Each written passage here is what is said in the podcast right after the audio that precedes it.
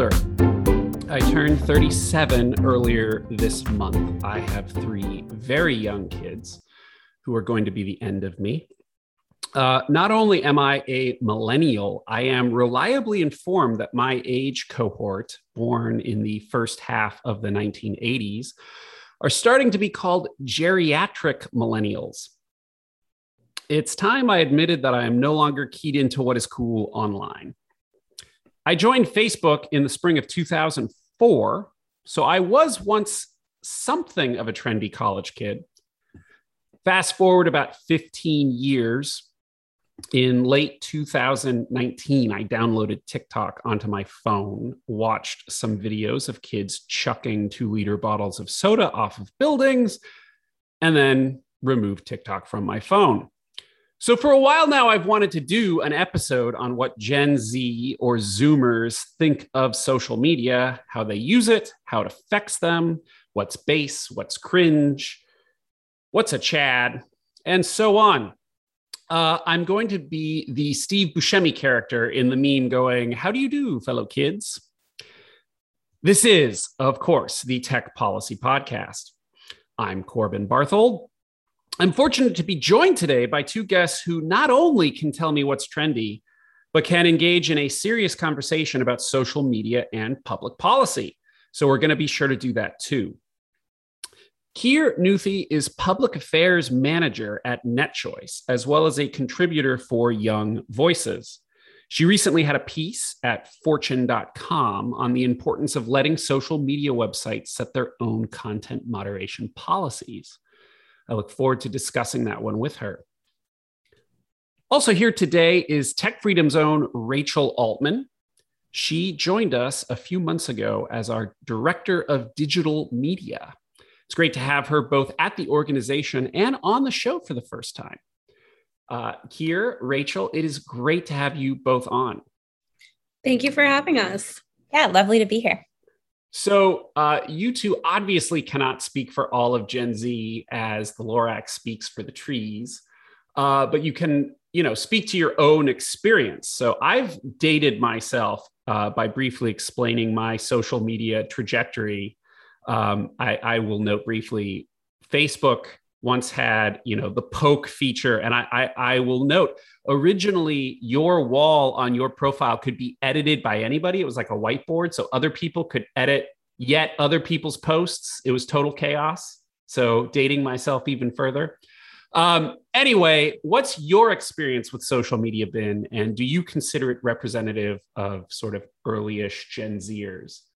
Yeah, so I actually think that you're maybe more of the trendsetter, Corbin, in terms of Facebook, because you said that you first got on Facebook in 2004. I was not on Facebook in 2004, unfortunately, because I was in kindergarten, but I did get on Facebook later. So I believe that that was my first social media and I joined when I was 13. I'm pretty sure my parents made my bat mitzvah the cutoff because they were like, in Judaism, you're an adult now. So I guess that you can have a social media account. That was maybe the reasoning. I'm going to date myself once again. When Facebook was opened up to high schoolers, we acted like it was the apocalypse, like it had been broken forever.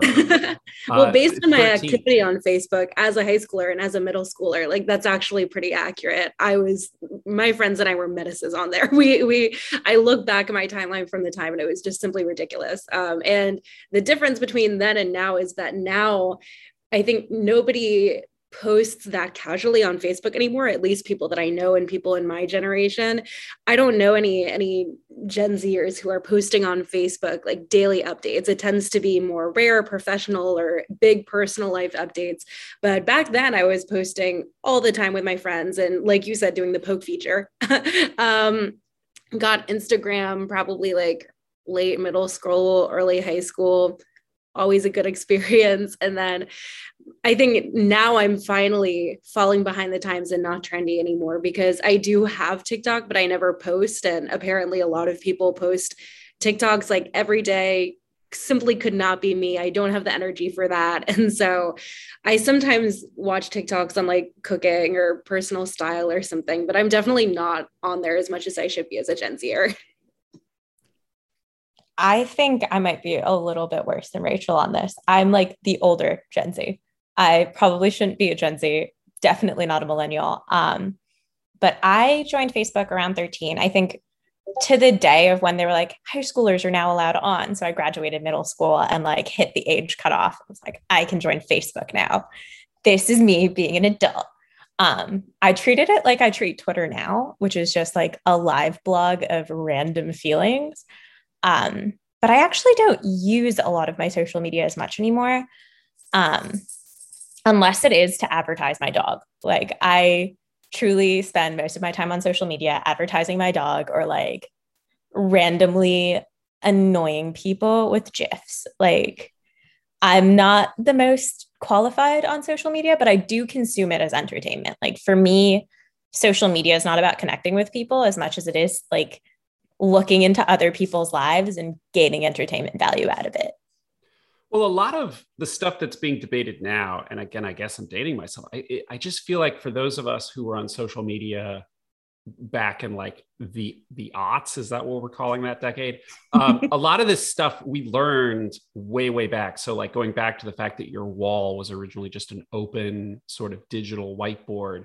People would put really obscene stuff, like just vandalize other people's pages, and then you know, it was probably around like 2006 that I first learned because I did the same thing with Facebook originally. Now it's just like stuff of my work and like I, I'm so lame, you know, like my dinner or whatever. I'm that person at, at this point on Facebook. Back in the day, yeah, exactly. I treated it a lot like Twitter. And I learned the hard way, you know, if you just put whatever you're thinking at any given moment, you throw some political hot take, you might end up in some flame war with the person. And it's actually kind of miserable. I mean, I learned that in like 2006 anyway uh you both are now you know as you both mentioned you're like sort of it, like edge into gen z i guess. So you know you're not in high school you don't know literally what they're doing but you're a lot closer to those people than i am. You know what's your sense of what is truly hot today social media wise? Hmm. i feel like for me the biggest thing I've noticed, and like the biggest thing that I re- like spend time at work learning is that Gen Z and me are not alone in thinking that like social media is the new form of entertainment. It's like a second screen to scroll on. Um, my parents used to hate me for it, but I would always be on social media, like scrolling through Instagram during TV commercial breaks. Do you I own a TV now, by the way?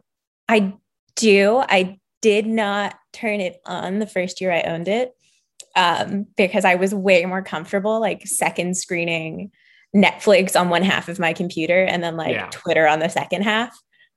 My TV is not as well used as like my parents or even some of my older friends who really love having that screen. For me, it's just there.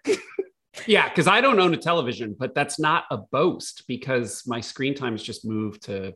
Yeah, it's on my computer devices. now. my kids love um and and to, to just we're talking social media uh, it's so funny how much it's opened everything because um, it used to be there were a few kids shows and you took your pick of what was presented to you. Now YouTube, the world is yours. They love tractor videos, and I don't mean like produced shows about tractors. I just mean literally videos that are 20 minutes of a tractor in a field with like no narrative or anything. They are obsessed. It's like it kind of sounds like me as a kid. Like I think when YouTube came out, I watched all of the weird cow music videos and like the dogs just pretending to talk for hours on end just because it was entertaining to me in a way that like the news or like Grey's Anatomy was not. well, we've come a long way from, I suppose, a dramatic hamster, or maybe we haven't. I don't. Anyway, dramatic hamster just, like, brought back like oh. traumatic memories. I completely forgot about dramatic hamster. Oh my gosh, he's making a comeback. Maybe really? maybe it's because I live a little bit on Tumblr, but like he's very popular on Tumblr. Is he still Tumblr, alive? Yeah. I think it's replays, but he's very popular on some parts of the internet. no, I was never I was never like a tractor or like cat or hamster video YouTube person, but when I was like in middle school and early in high school, I taught myself how to do my makeup like entirely off of YouTube. And I got very experimental with it. Like I would go into school in like eighth grade wearing like electric blue eyeliner that I learned how to do from YouTube. Not a good situation. But it ended up being that I watched enough that I got fairly good at it and was self taught. And like later on in high school, I actually got paid to do people's makeup for prom and stuff sometimes. So it was it was pretty cool to be able to learn a skill like that just based on the internet when I probably before YouTube might have had to pay for a class or something if I wanted to do that. Yeah, I mean, I learned art off the internet. I used to take art classes when I was little, but I stopped taking them when I was in high school. YouTube was where I learned that I liked it again because it was like that was my form of entertainment versus trying to figure out where I could learn that on TV and get bored. I could watch five minutes and know how to do something. But makeup was huge, still is on the internet. Like I think a lot of young girls get to at least understand what eyeliner and mascara is and like what you can do with it and how you've done it very, very wrong um, through YouTube. I mean, when I was a kid, I didn't, all my friends watched YouTube for makeup. I didn't. Went to college. My to date best friend like sat me down and she's like, You do know that there's an entire part of the internet that teaches you how to put on eyeliner. And I was like, I feel very embarrassed that someone had to come to my dorm room and tell me this, but also, hey, at least other people learn through the internet. And now I get to learn through it too. Oh, the, the amount of information that's available. I mean, uh, as someone who's sort of on the I guess I'm kind of in the last generation that has firm memories of a world without internet at all. We had a, a Macintosh computer that had no network connection of any kind when I was a kid. And we're all sort of so there's so much anger and acrimony about the internet and all that stuff. Uh, but it it's kind of well to remember now and then how different the world was before we had that kind of information access. I mean, one thing I remember, and this is kind of just a small example of many, but I was really into English Premier League soccer when I was whatever, seven, eight years old. And to even know sort of what the standings were or whatever of a sport in another country, who'd won the game that week was really difficult. I would get physical magazines and learn about things sort of a month after they happened. I mean, this sounds like, I don't know, uh, something out of the early 20th century. And we forget how, uh, how quickly things changed. And now, you know, if you're into soccer or whatever, think about how easy that stuff is to access. And that's kind of a trivial example, but that's just true of information generally, thanks to where we are now. I think that also really influences how like Gen Z views the internet. Um, because like I think I am the year that became digital natives. So like I'm born in 96. The internet existed basically my entire childhood in some capacity. Mm-hmm. Um, but for us, because we're so used to just that access of information, it takes a lot. Mm, it takes a lot to get us entertained. Like for us, when we can just instantly know what actors on TV or like who plays for Manchester United or like what team got Tom Brady this year, if it's not the Patriots, like if all of that's instantaneous, it takes 10 times more to make us want to watch TV or t- like 10 times more to make us want to like sit on your video for five minutes. Um, I was actually reading a couple days ago and this was super cool. It's Gen Z uses social media and the internet to kill time in a way that no other generation does. Like they rank that above connecting to friends and family, they rank that above using it for information. The internet for them is like happy, fun times. Like, what can I do to waste time, not do what I'm supposed to, have fun, and like avoid my homework? Well, and well, it's like a radically large thing. Like 61% of them just want video content online. That's can, crazy to me. I can kind of feel the way my own habits have changed like that. It is funny. So I, I just have to note. So you were born, I think, two years after that famous NBC morning show uh, clip that makes sense. It's called the internet, and we'll find out what that is after the break.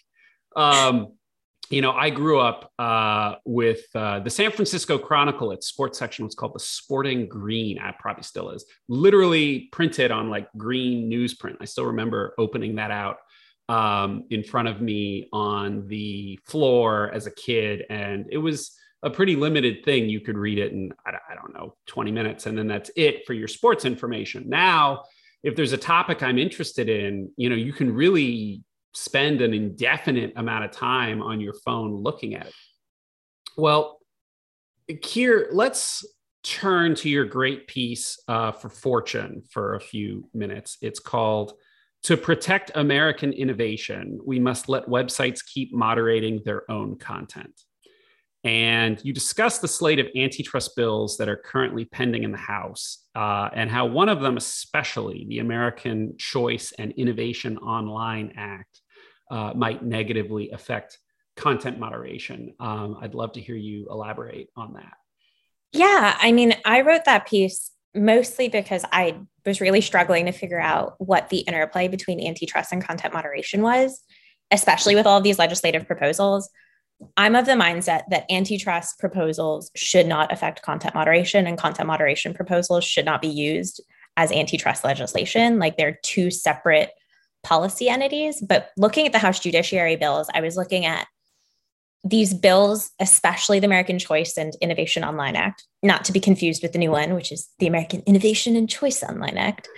Um, I was looking at the first one and seeing that they were taking this principle of like non discrimination to stop companies from disadvantaging other competitors. So, like, you run a marketplace, maybe don't put all of your own products ahead of other competitors, was kind of the end goal of this legislation.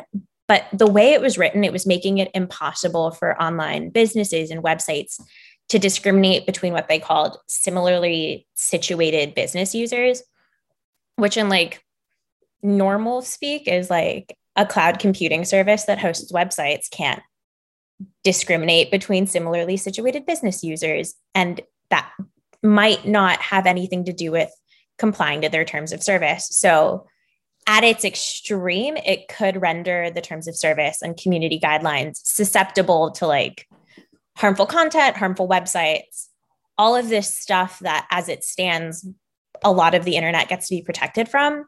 Um, and I was really worried that it would ruin the balance between online speech and um, and free expression and online safety, because like at its extreme, the average user of like insert social media here cannot be treated differently from bad actors under this bill.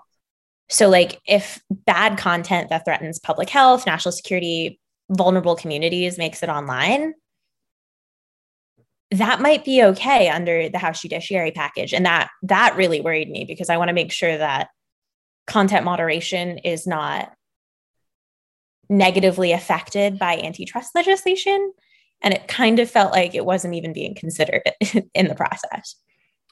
I think uh, Zoe Lofgren might have been a lone voice in the actual debates over this. She noted that, um, say, Alex Jones, like InfoWars, that's a business. So their app or their podcast would fall into what you're talking about uh, yeah. as something that gets uh, carriage privilege under the law potentially. And then um, all of those weird influencer type businesses, not weird in the sense of like, what they do is weird, but in the sense of influencers businesses. are businesses. Yeah, yeah, yeah. yeah. I, I, I caught your crazy ones are too.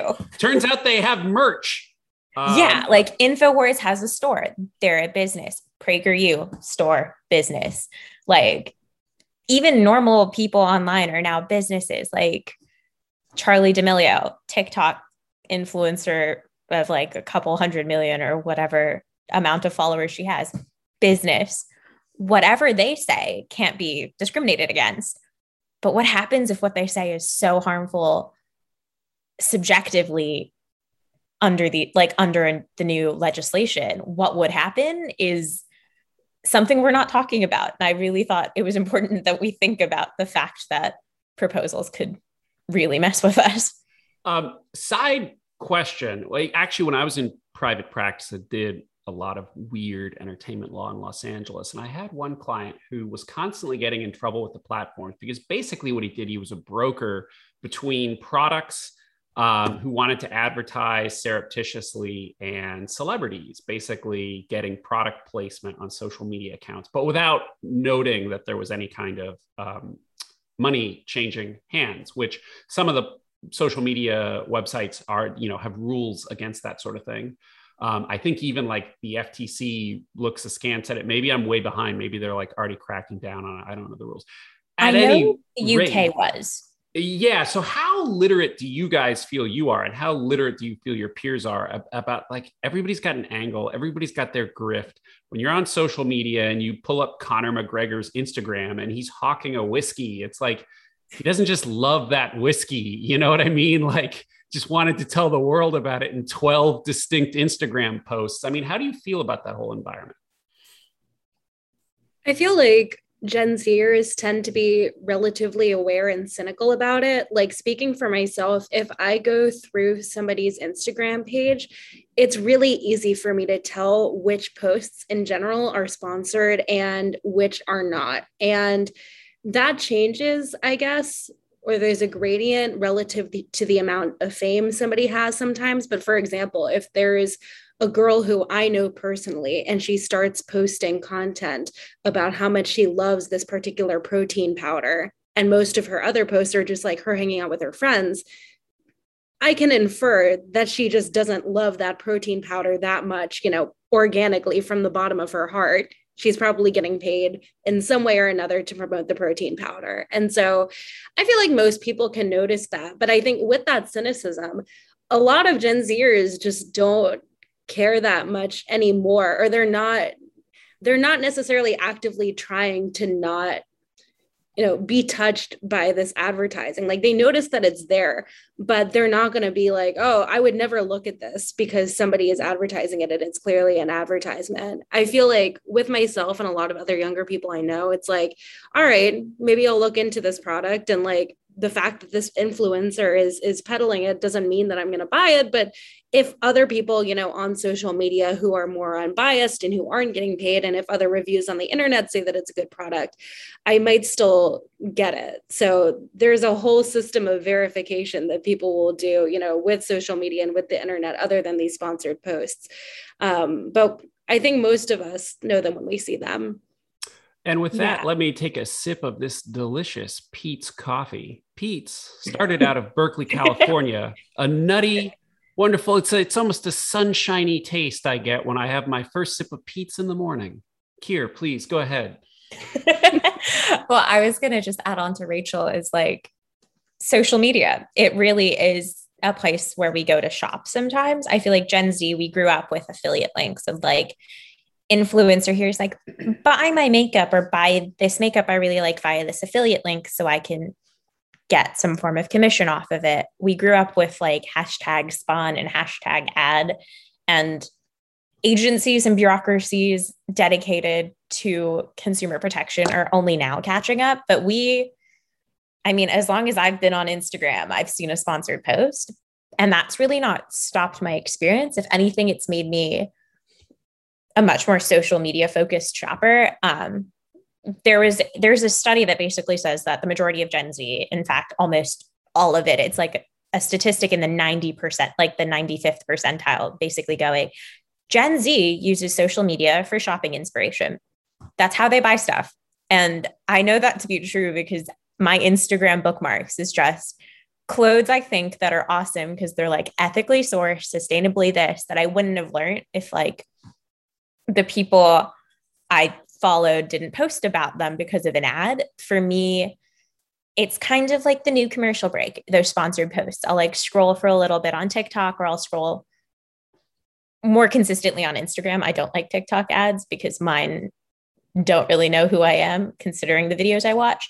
Um, but like my Instagram really knows that to get my money and to get my dollars, they have to show me like sustainable, traditional fashion in the sense of like cute dresses, cute pants that look like they belong in the 1960s, and I will totally bookmark them. Maybe not buy them, but I'll totally bookmark them and then go onto the website a couple times and see if I'd like can afford this lifestyle. Um, that's fantastic. Uh, to, to kind of tie it back to your article again a little bit, I mean, to what extent um, have you seen platforms' distinct content moderation policy serve as a concrete differentiator um, for the for that market with your peers? I mean, what I'm tr- getting at is, do platforms pay a price for allowing harassment and hate speech or nox- noxious material um, in like a concrete way that you've seen? I'm not so sure I've seen the like noxious speech, harassment, and hate speech, but I have seen content moderation really affect where people go to view things. Um, there's currently like an organic movement on TikTok and YouTube where creators are constantly talking about, I'm not going to monetize this for X, Y, and Z reasons in the community guidelines, or my content got demonetized or taken down for these reasons. And I want to talk about it because I think like both the creators and the content moderation guidelines are becoming a part of a greater conversation of like what's culturally appropriate. Um, this morning, I saw a girl talk on TikTok about how how she dressed in a video for her felt normal, but for content moderation purposes, worried TikTok that she was underage. And she's like, I'm 25. This is weird to me that I'm I look like I'm doing something wrong because I'm 25 and I got flagged on content moderation for looking underage and dressing inappropriately for an underage person. I think we need to have a conversation because, like, what I was wearing is nothing like what my nieces wear. And if my nieces wear it around other people, maybe we need to have a conversation on like what our kids dress like. I'm seeing a lot more of that. Like, I'm seeing a lot more conversations of like on YouTube, somebody gets demonetized and somebody going, well, why did they do that? Now there's an entire subculture of YouTube videos explaining why people get quote unquote canceled.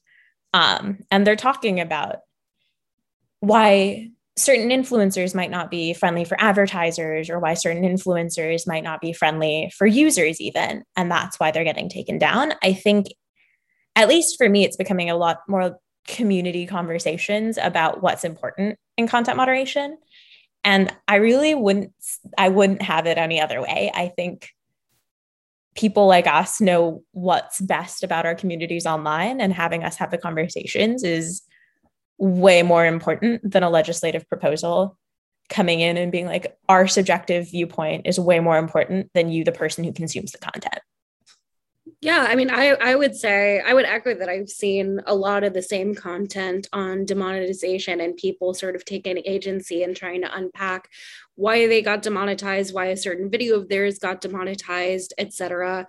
And then beyond that, I do think that, you know, levels of content moderation can be a substantive differentiator. Like for specific purposes or for specific segments of the population. Like a lot of parents are trying to gradually expose their kids to social media in an age appropriate way. And so when they're deciding what's appropriate, content moderation, I think, can be really important. Um, I've seen this with some of my family members and their exposure of their children to social media and the internet. And like even for example um, i'm religious i have other friends who are religious and there's some content that we wouldn't want to see on social media. And so some of my friends will like avoid social media websites that don't moderate as much for like nudity versus some of my friends don't care. And so things like that can be important. And then as well, just responsiveness to harassment, because I have friends who have been harassed or threatened on websites like Twitter and other social media networks. And I think that it can be a huge relief when if somebody is being threatened that is taken down quickly or it's addressed expediently versus on some other platforms like it just wouldn't be addressed at all. And for example if somebody's getting doxxed like their address is out there and somebody could you know threaten them threaten their family if that's not taken down that's a huge problem for their experience. Well i feel like you both have have uh, tied me into the last thing I want to get into very well. Um, let's talk Facebook again. I it's so funny. They, they, kind of at the start and at the end they they can't be avoided. Um, and yet I I really like the Verge's Nilay Patel what he says. Um, He he likes to say that Facebook's greatest trick is convincing people other social networks don't exist and he he means that in the sense of the amount of attention that it sucks up and the amount of uh, news press it gets and the fact that we're talking about it and that that seems out of proportion to the amount of time that people actually spend on it there's a famous pauline kael quote that she never actually said it's apocryphal that was basically about how she didn't know nixon was elected or didn't expect Nixon to be elected because she didn't know a single person who voted for him. She did not actually say that, to be clear, and yet she's gotten it pegged to her. I, I don't know. Anyway, um, you know, maybe the people are spending lots of time on Facebook and they're just not the people that I know anymore. Um, I think uh, boomers get a lot of the blame here, maybe. Um, anyway, I think Patel's insight is a sound one. Um, Facebook gets so much attention, even though it's way past its prime, even like with my friends at this point. Um, you know, I can't even imagine kind of where it is with Gen Z um, without us attracting like an age discrimination lawsuit. I mean, what is going on with that? I mean, do you guys think Facebook warrants the amount of attention it's getting, or is this kind of a, a wild moral panic, or what, what's going on? I think for me, Facebook is useful and not useful, but it's, I think this is unique to me. I have an account.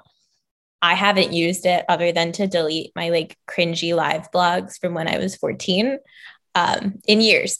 Like I will log on to Facebook for work. Um, I run NetChoice's social media. For me, Facebook is very much a tool to connect to a very particular audience. That audience, however, is not me because I don't go to Facebook for entertainment. I go to Instagram for entertainment if I'm going to go in their suite of products. I think Facebook's future, at least on my phone, is going to be on their new content. So, like on WhatsApp and Instagram. Is it going to be the blue background Facebook with the timeline? I struggle to see how that captures my attention, but I'm a very visual person. So, I love video content. Like, I love video content. I love GIFs. I love things that take my hyperactivity and just let me stare at it. that doesn't make Facebook for me, but I think that actually, to your point, shows that Facebook's not for everybody, but Facebook is a competitor somewhere for a different audience. Like, I have friends who use Facebook every day, multiple hours a day, and love it because for them, it's a way to talk to family, friends, and talk about their politics amongst their community. I use Twitter for that, but I also think I use Twitter for that because I live in Washington, D.C. My friends in California use Facebook for that because, like, Facebook is where they know their family and friends follow them, and no external third party is going to run in and be like, Your opinion's wrong, and this is the reason why. So, mm-hmm. for them, it's like a safer space to share their updates and everything. Um, for me as a social media advertiser, though, like Facebook's my favorite platform to advertise on. I just intuitively love how their ad manager works. I love how I can promote messaging on it. It's fun for me, but that's again the entertainment value. Like I need to be really really entertained while working in a social media. Um so that's why Facebook works on that end, but as a user, not so much. It's such a fun little, and I'm. I, this is not you saying this. I, it's, it's the reaction I get from hearing you you speak. But it, it's this bizarro thing. You know, one thing about the the ivory tower world or like dc or, or, i've always lived in california so I, I actually live in the pauline kael world of the coasts um, and there's a lot of emphasis on respect for other cultures, which is awesome. Um, one thing I've kind of noticed over the years, many years, is there's this missing understanding that at this point, uh, Kansas um, is kind of a different culture from you if you live in the Bay Area. Um, and that it's also a different culture. And it's really interesting to hear you use the word safe space in the context of Facebook, of like people who can can talk without because one of the things about twitter that is tough is any random person can come just swoop in and like start hammering on your opinion. That's so funny. I've never thought of, of Facebook. My Twitter way. was private for a really long time for that reason. I mean, I went to college in California um, and I worked in theater. So, like, I really privated all of my social media accounts because they were weird. When I moved to DC, the culture necessitated my Twitter became public. Yeah, yeah. Well, it's just it's interesting. I mean, it's the whole debate we're having where um and I'm not I'm going to try not to take a position here, but just describe both sides. You have one side that's basically saying um disinformation is this huge problem and then the other side that's basically saying okay so what you basically have a problem with is that uh, average people are talking to each other on social media and how dare they um, and we're trying to navigate that um, which you know does lead me into to a question i have about all of this hoopla with the facebook files and everything. Um, you know we're having a big talk about um, uh, i really i hope this label doesn't stick because i think it's kind of fallacious on several levels even if you think social media is pernicious sort of the it's big it's the new big tobacco. Um, we're kind of hitting this uh, think of the children moral panic moment. So obviously, I've just showed my hand that I think it's gone too far. But that said, you know, social media in general, what do you guys think of these arguments that it is harmful, that it gives people, uh, you know, especially teen girls, body image issues? You know, Kir, you just talked about it's it's kind of the way that people spend their time and um, how how worried should we be do you guys remember when video games were like the big thing to be against? And it was like, video games are destroying society. Our kids are addicted. It kind of feels like that to me. Like, it feels like something that growing up in like the anti video game times of like video games are out to get you, my parents were really, really worried about how many hours I spent on my Game Boy because for them, my Game Boy was teaching me bad values. And I distinctly remember this conversation I had with my mom where I just couldn't get how Pokemon was so bad for me. Um, because like for her, she thought it was like violent conduct and everything. And I was like, who am I killing in Pokemon? um, and so we had like a really honest conversation when I was really little about how like too much video games can be a bad thing, but it had to be an open conversation. And I sat there and I was like, well, you tell me when I've been on it too much. And she's like, I will. And I was like, so then there's no problem. And my mom just kind of stared at me and she's like, yeah, I mean, it's up to me. Um, that's kind of how I feel about this.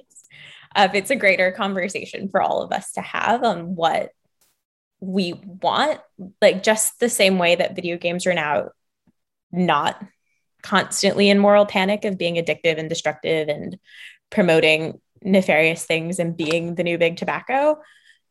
Um, I think social media is just going to have those conversations and go the same way. I think it is just the new shiny, scary thing, the same way that like video games were, or the same way that, um, or the same way that like in the 90s, all of the parents were really concerned that all the kids were getting addicted to the Disney Channel. Like, was that a thing? I missed that. Yeah. I distinctly remember um, my parents didn't have the Disney Channel for a while because like you'll get addicted to it, and I was like, huh. That's crazy. No, I, I didn't hear about the Disney Channel thing, but I do remember the video game Moral Panic too. And I do agree that this was relatively similar. I remember like because I've watched all these old episodes of SVU, like Law and Order SVU, and they had episodes in the aughts about like people going on a murder spree because of a video game. Like they really they were on, you know, the button of where that issue was going. But that wasn't a common thing to do. People were not going on murder sprees because of a video game. And so, similarly, I, I think that social media, while it's also a moral panic, it, it operates in a slightly different way in that it, in many ways, is just a mode of communication, another mode of communication that people use. And so, in, in some ways, if you're already having issues related to communication or issues that would come out through communication, social media can exacerbate that in some ways, but it's certainly not the root cause or the root issue. Like my mom was talking to me the other day about like Gen Z social media use actually. And she was like, oh, what about like high schoolers bullying each other on Snapchat? And I was like, well, they could bully each other pretty much the exact same way over text because Snapchat, you have to add people to like communicate with them. So it's not like on Twitter where a random person is tagging you, they like search for a keyword and they found your post and now they're yelling at you for an hour. Like no, you you choose who to add on Snapchat. It's usually people that you know, hopefully, and you would have conversations with them just as you would over text, but often also with pictures and videos. And so if somebody is, you know, bullying her or harassing you on Snapchat, they would have probably done the exact same thing over text if Snapchat didn't exist. Like they're just using it as an additional method to communicate. And so the issue is kids bullying each other. The issue is not like that Snapchat exists from my perspective. And so I, I think that a lot of the onus should be on individuals to like be self-aware and moderate their own social media usage to fit their personal needs parents to teach their kids about properly contextualizing what they see on social media and having like the interpersonal skills to handle it because i do think that in some ways like social media challenges people in, in a way to be more confident in themselves. Like it can be challenging in new ways because previously so when people talk about body image exam, um, body image issues related to instagram for example i think part of the reason that young girls are often ex- and boys as well are sometimes experiencing body image issues um, that they would associate with instagram is because previously before social media I think a lot of young people are very prone to comparing themselves to others. And before social media, you were only comparing yourselves to like people in your town on social media, you can like intentionally look up people who look better than you or seem to have a better life than you. And you can see all of these people, and you're comparing yourself to people all around the world, not just in your town. And I do think that that can be challenging for a lot of people. Um, but I think that that's something that young people can largely adapt to. I grew up in that time. Like I've grown up basically since middle school, like having access to a ton of people's Instagram pro- profiles, being able to see people who looked every sort of way, people who were super glammed up in their Instagram all the time.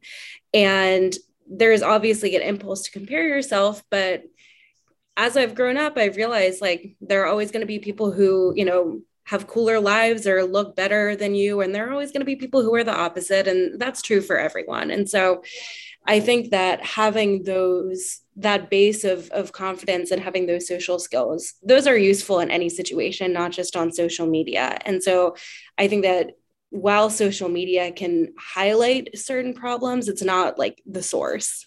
Mm-hmm. I also think the moral panic kind of to jump off of Rachel, it is very much about having those conversations and developing that attitude. Some of my most formative moments with social media was realizing that as much as people had a better life than I did, and the world can feel like quite alone, there's a hundred other people like me on the internet looking for the same things. Like, it's not just about feeling other than, it's about feeling like part of a community and having the conversations online about body image issues and about like first generation struggles or like what's considered an appropriate school dress code really taught me that I wasn't alone and there was another first generation American somewhere being like, well, I'm definitely not the standard of beauty, but like there is a standard of beauty out there that like I kind of fit into and it's there's there's more than just magazines. I think the biggest issue with the conversations of like tech is out to harm teens is the fact that we are assuming we're not having these conversations as teens, as young adults, as adults with ourselves, with our parents, with our friends, with our people we trust, our mentors, whoever's in our life to have those conversations. We're assuming we're not doing that. And I think Congress passing legislation to blame tech for harm is almost pushing a political agenda that could just destroy having those conversations if like they get if somebody this big they gets to dictate what's appropriate and not appropriate who are we going to other in that situation if we're delineating what is and is not like for some kids out there, it could really hurt them. And for some parents out there really looking to help their kids, not having some of this content could really hurt their ability to have a conversation. Like if there aren't other, like if there isn't the body positivity movement, some parent out there is not going to have Instagrams and web forums and social media posts and YouTube clips to have a conversation with their kid and be like, I think your Instagram feed just doesn't show you what's awesome out there. That really worries me at the end of the day. Well, yeah. I think that sense of connection and family values that you just uh, put in that wonderful answer is a, a, great note to end on, actually. Um, we, we always try to draw out the positive at the end on the tech policy podcast and sometimes we don't stick the landing so i think we should uh, we should crown that answer. Um, and and guys, this has been probably the most fun episode I've ever done. Thank you so much both for coming on. It's been a real pleasure. No, thank you for having us. Yeah, thank you so much for having us. Well, once again, this has been the Tech Policy Podcast. I've been joined by Kir Nuthi and Rachel Altman. I am Corbin Barthold. Till next time. The Tech Policy Podcast is produced and distributed by Tech Freedom, a nonpartisan nonprofit think tank in Washington, D.C. To learn more about our work, make a tax deductible donation, or find other episodes, find us online at techfreedom.org.